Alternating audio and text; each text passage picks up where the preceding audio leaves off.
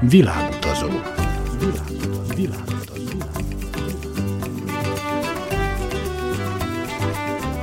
Barangoljon varázslatos tájokon az Újvidéki Rádióval. Kedves hallgatóink, Önök a Világutazó százkilencvennegyedik műsorát hallgatják, a mikrofonnál Trifkovics Rita, a zenei szerkesztő Szikora Csaba. Ma megkezdjük három részes egyiptomi sorozatunkat. Az újvidéki olajos Teodóra mesél élményeiről, közben hagyományos egyiptomi zenét hallgatunk. Maradjanak velünk!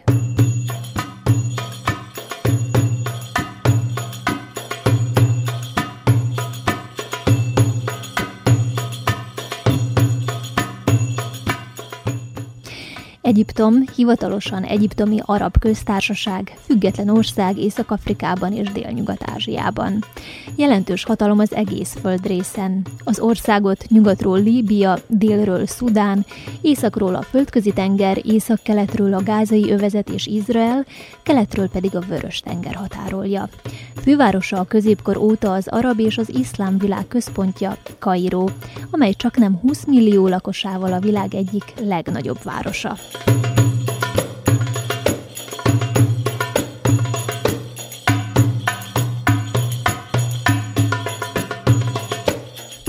Egyiptom közel száz milliós népességével a legnépesebb arab ország, a harmadik legnépesebb Afrikában és a kilencedik Ázsiában.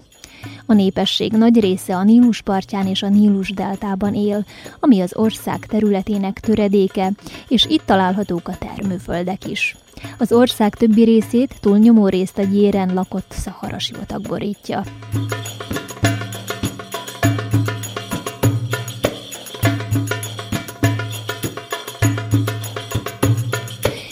Egyiptom története a civilizáció hajnalára nyúlik vissza, emiatt is az egyik legrégebbi utazási célpont a világon. Bár a legtöbb ember az évezredes műemlékek és műkincsek miatt érkezik Egyiptomba, a természeti látnivalók is hívogatóak. A Vörös-tenger partján végighúzódó korallzátonyok és a tengerparti üdülőhelyek, a Szahara végtelen homokdűnéi és az oázisok mind-mind csodálatos látnivalók. Az újvidéki olajos Teodóra egyiptomi nyaralásáról mesél.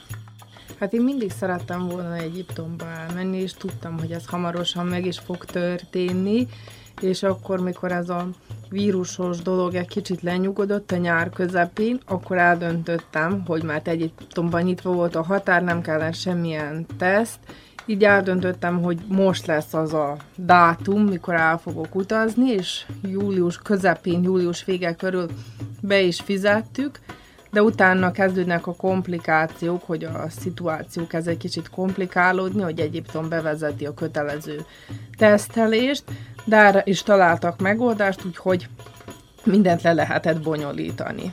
Tehát akkor negatív teszttel elutaztál Egyiptomba?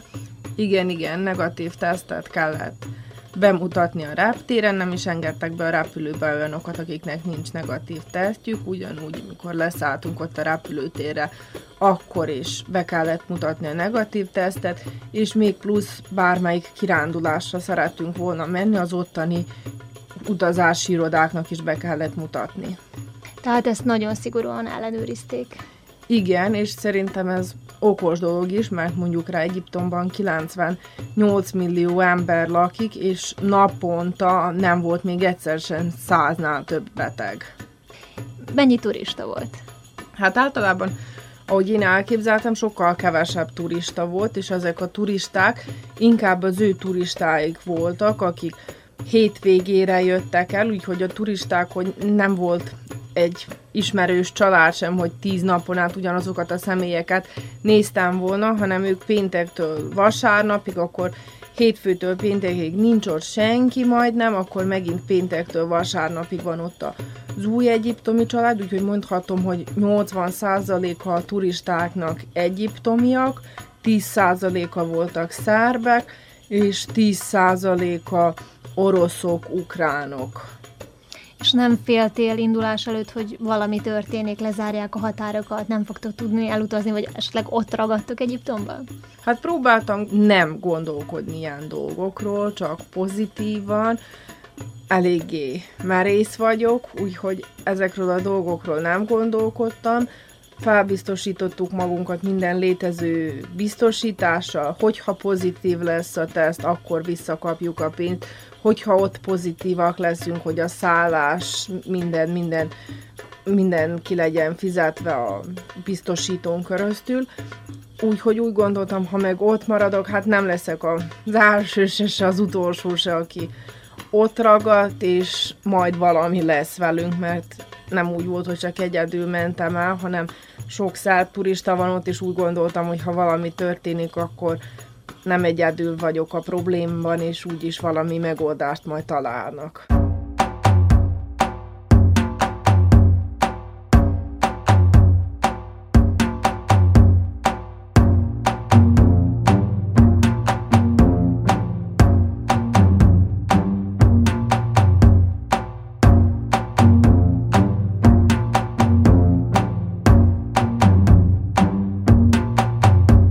شوی ما یت بشه اورامین کمی کمی کمی انوک به ماری جو خند اسبی ماری تو سدم نشو دیشو شوی ما یت بشه اورامین کمی کمی کمی انوک به ماری جو خند اسبی ماری سیدم نجو بسیاروف بود خن باس نوف خم بف مودی آیای اونا من ردی امو هوینی انا و باینش دی انسای بسیاروف بود خن باس نوف خن بف مودی آیای اونا من ردی امو هوینی انا و باینش دی انسای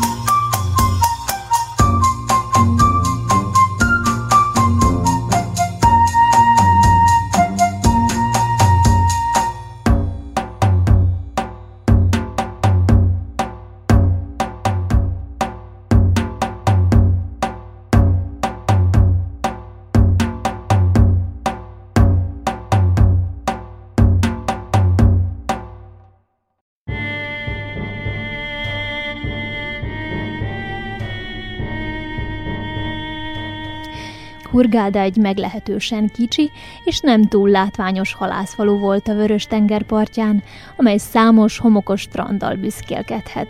Ma az üdülővárosban szinte felismerhetetlen a város szegényes múltja. Egyiptom egyik leglátogatottabb turisztikai célpontjává nőtte ki magát, több mint száz szállodával, amelyek közül több közvetlenül a parton fekszik. Hurghada különösen népszerű búvárkodási lehetőségei miatt. Olajos Teodóra is ott nyaralt. Én nagyon szeretem ezt a kultúrát, hogy úgy mondjam, az arabokat, Észak-Afrika, Közel-Kelet, ezek a kedvenc destinációim közé tartoznak, így én nekem Egyiptom, az ottani emberek nagyon tetszenek, egyedül csak azt nem szeretem náluk, hogy a, amennyire én szeretem, túlságosan rámenősek mindent. Azt szeretnék, hogy ezt megvedd, azt megvedd, mindenhol, ahova elmegyek, hogyha valamiért megyek, akkor még valamit tudnak ajánlani, ha nem ők mindenre tudnak valami megoldást, valami más ismerősüknél, rokonuknál, ha most ide mentem bőrtáskát venni, és megkérdeztem, hogy van-e náluk véletlenül parfüm, ha nekik nincs, akkor a legjobb barátjuknak, a komájuknak, az apjuknak van, és mindenre tudnak megoldást találni, csak hogy te vegyél valamit. Hol nyaraltál? Hurghadában nyaraltam, csak ez a nyaralóhely volt nyitva a turistáknak, különben Sharm el-Sheikh is nagyon híres a szább turisták között, de az év, azaz a szezon közepén lecsukták, és Szerbiából nem lehetett odautazni, úgyhogy csak Hurghada maradt, mint lehetőség, de föltételezem, hogy ha lett volna mind a két lehetőség, akkor is ezt választottuk volna. Milyen ott a tengerpart? Nagyon szép, nagyon szép, én nekem tényleg nagyon tetszik.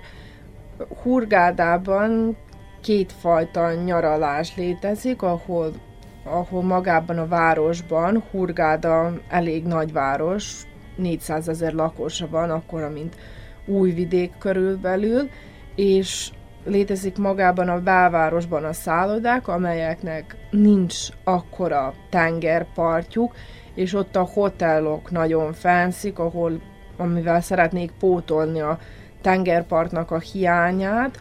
A másik, meg amik egy kicsit a városon kívül vannak, ahol a szállodák nem épp a legexkluzívabbak, de azért egy kilométeres strandokkal rendelkeznek, és a mi szállodánkat éppen Long Beach hosszú strandnak hívták, úgyhogy egy kilométeres strandja volt, amit minden medencét, mindent pótolt, úgyhogy majdnem a medencéket nem is használtuk, mert a Vörös-tengerpart az egyik a legszebb tengerpartok közé tartozik, úgyhogy mindenkinek ajánlanám, akinek csak van lehetősége. A víz tiszta? Igen, nagyon tiszta, átlátszó, rengeteg halfajta, korálok léteznek, úgyhogy sok mindent lehet látni is a vízben. Sokan búvárkodnak is ott? Igen, én is megpróbáltam a búvárkodást. Először? Először az életemben, idáig csak olyan arcmaszkkal búvárkodtam a víz tetején, és most először próbálkoztam így tanárral együtt megcsinálni ezt. Milyen drága hobbi ez? Hát a búvárkodás az igazából nem is olyan drága, ez az egész kirándulás, amely beleszámolt azt, hogy a szállodából felszednek minket, elvisznek a hajóra, egésznapos hajókázás, a hajókázáson még ebéd, amely ilyen svédasztalos négy-öt fajta étel, két búvárkodás, kétszer tizenöt perc, és a végén még egy masszázs, meg vittek minket útközben megnézni a delfinek házát. Nem úszkáltunk épp a delfinekkel, de a delfinek odajöttek a hajó körül, és ott ugráltak. Ez mind harminc euróba került. Az fölszereléssel, tanárral, mindennel együtt. Mindenkinek volt saját tanára, és ő ment vele, és akkor akinek úgy látta, hogy eléggé bátor, eléggé tapasztalt, eléggé merész tudja a dolgot, azokat elengedtek egyedül is, de az első búvárkodásnál mindenki tanárral megy, és a tanár engedi a levegőt, úgyhogy senki sincs egyes egyedül. És másodszorra egyedül mentél? Igen, másodszorra már egyedül. És mire kell figyelni? Hát csak a lélegzésre, hogy, és hogy elengedd magad, mert ha nem engeded el magad, akkor ott kezdődik a baj. Amen.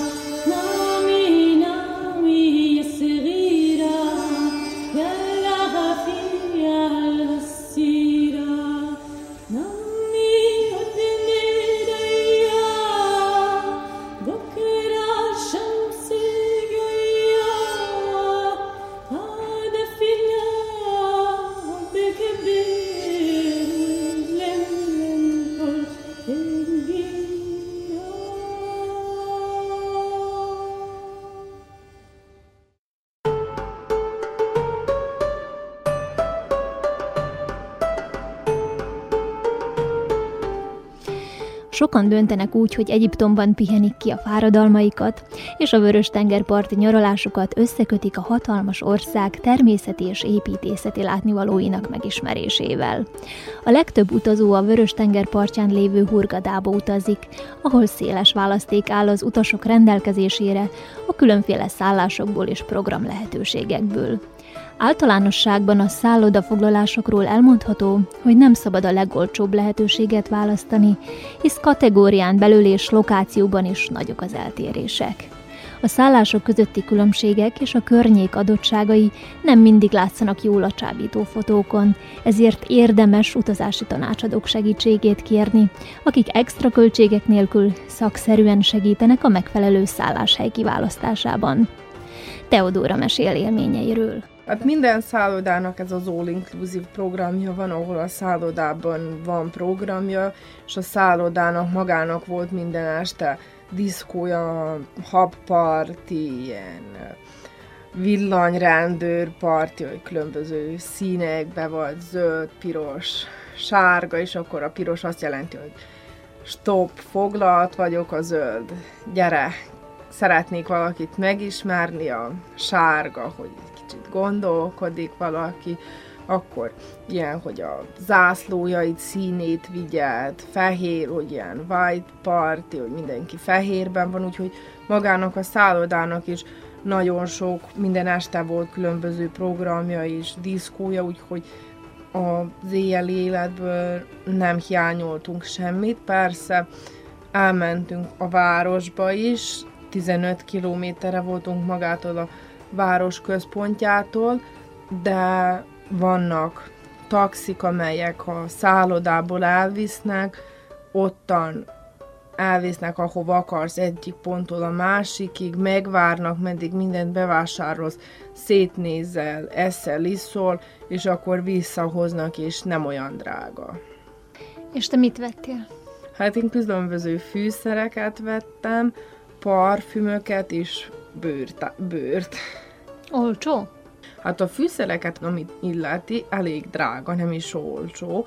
Nálunk olcsóbb sokkal, de avval a sztorival vesznek rá, hogy náluk sokkal minőségesebb, hogy nem tudom, náluk egy gramból annyi kell, mint nálunk tíz gramból, hogy ugyanazt az erősséget érjük el.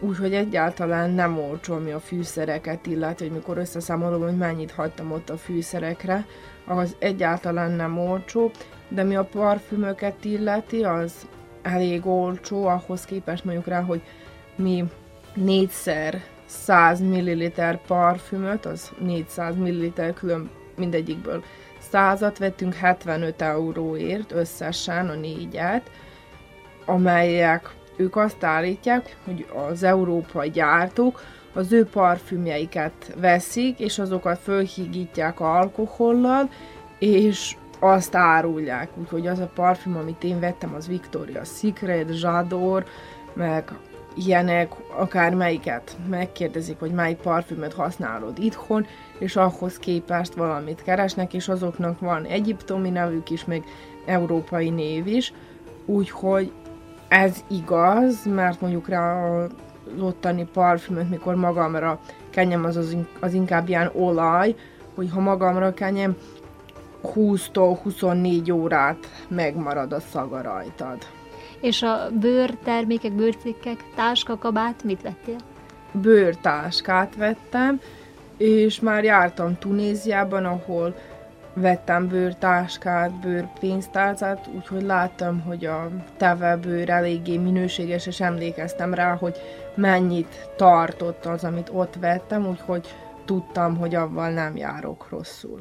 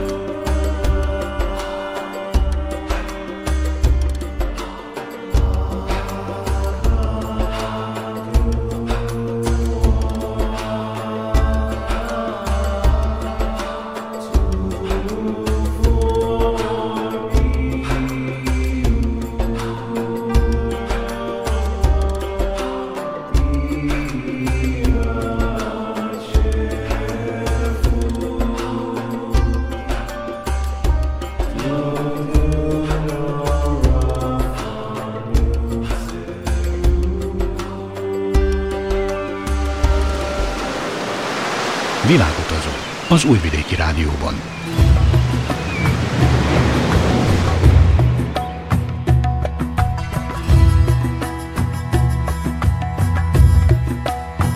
A tradicionális egyiptomi konyha igen sokszínű.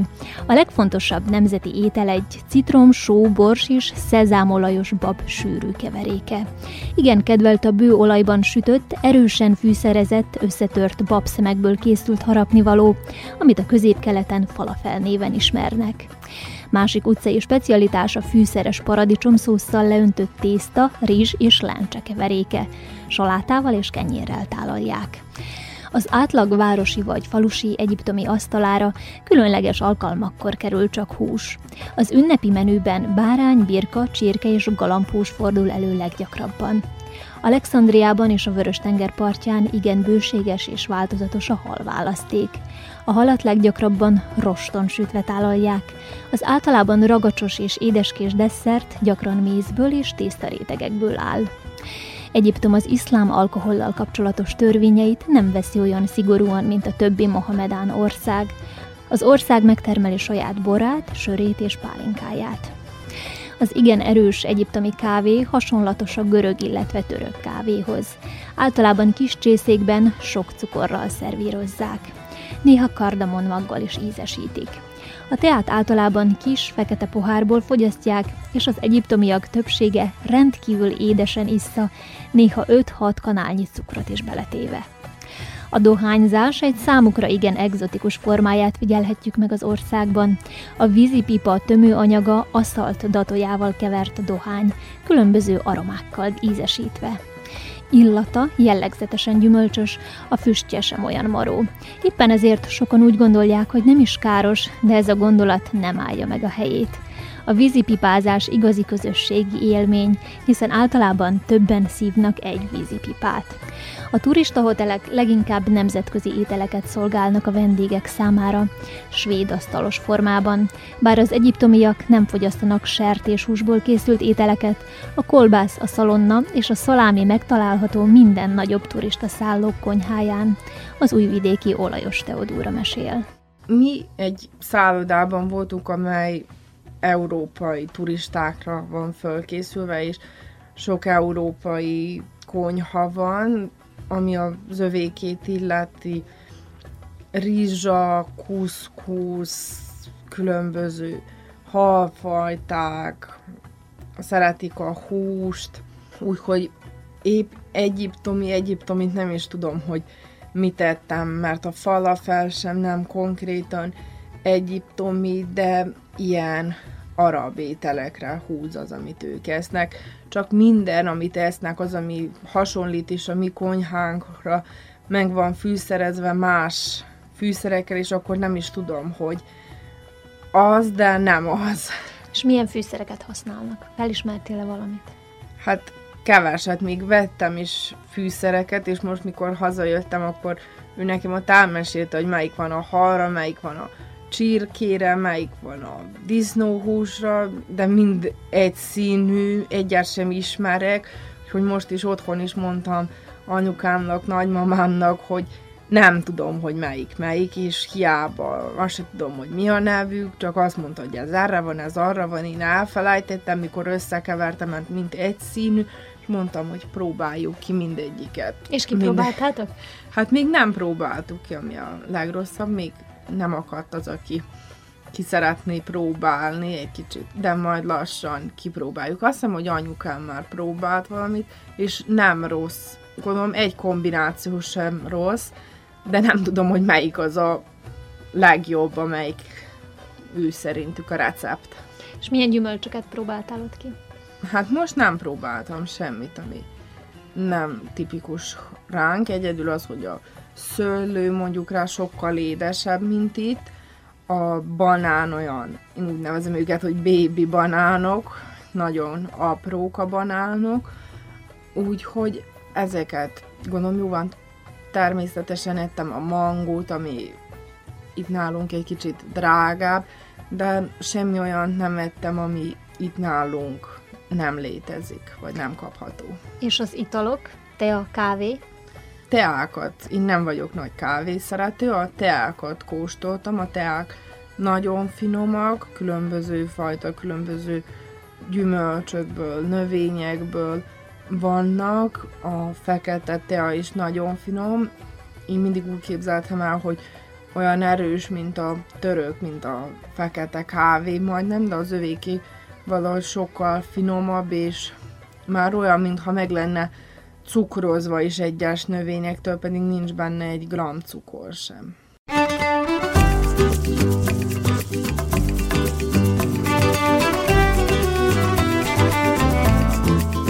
Kedves hallgatóink, ez volt a Világutazó százkilencvennegyedik műsora. Tartsanak velünk a jövő vasárnap is, amikor Teodóra a piramisokról és Kairóról mesél. Műsorainkat a double-u double-u double-u pont r t v pont r s per hu honlapon a hangtárban is meghallgathatják. Szikora Csaba zenei szerkesztő nevében Trifkovics Rita kíván önöknek sok szép utat és kellemes rádiózást!